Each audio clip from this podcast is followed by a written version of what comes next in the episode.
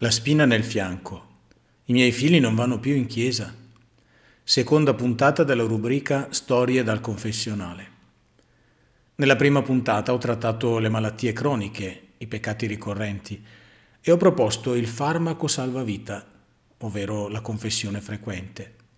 In questa seconda riflessione, a partire dagli spunti raccolti nell'ascolto paziente del mio ministero di confessore, mi vorrei soffermare sulla spina nel fianco di tanti genitori i miei figli non vanno più in chiesa. Quanti portano questo peso sul cuore? Quante mamme, con le lacrime agli occhi, vengono a chiederne perdono al Signore, come se fosse colpa loro? Anzitutto voglio ribadire anche qui, come faccio in confessione, che ognuno, una volta maggiorenne, è responsabile del proprio comportamento. L'ha dovuto chiarire anche la Sacra Scrittura, rivolgendosi a una società convinta che le conseguenze delle colpe dei padri si riverberassero sulla vita dei figli. Basti leggere le parole del profeta Geremia. Non si dirà più i padri hanno mangiato uva acerba e i denti dei figli si sono allegati, ma ognuno morirà per la sua propria iniquità. Purtroppo quel chiarimento non sortì l'effetto sperato se, davanti al cieco nato, i discepoli domandarono a Gesù, Rabbì, chi ha peccato, lui o i suoi genitori perché sia nato cieco?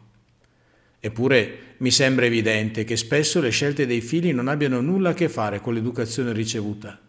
Credo di non essere l'unico a conoscere individui che sono degli autentici mascalzoni pur essendo cresciuti in famiglie eccezionali, educati da genitori di grande fede e saldi valori morali, e al contrario persone sante che sono come fiori rarissimi spuntati sul cemento, nel senso che la situazione familiare di partenza era quanto di meno favorevole alla crescita di un figlio in gamba.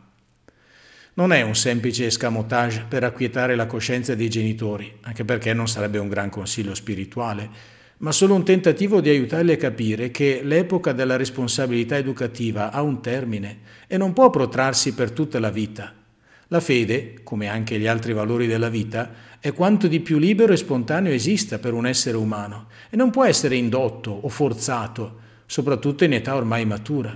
Perciò quei genitori che guardano con dolore le scelte di vita e di fede dei loro figli ormai grandi non devono sentirsi responsabili di tale scelte. Non si può più e non si deve convincerli con metodi educativi che si usavano quando erano piccoli. Devi andare a messa, perché si finirebbe solo per peggiorare la situazione, facendoli sentire degli eterni bambini e facendoli percepire la fede come un'imposizione.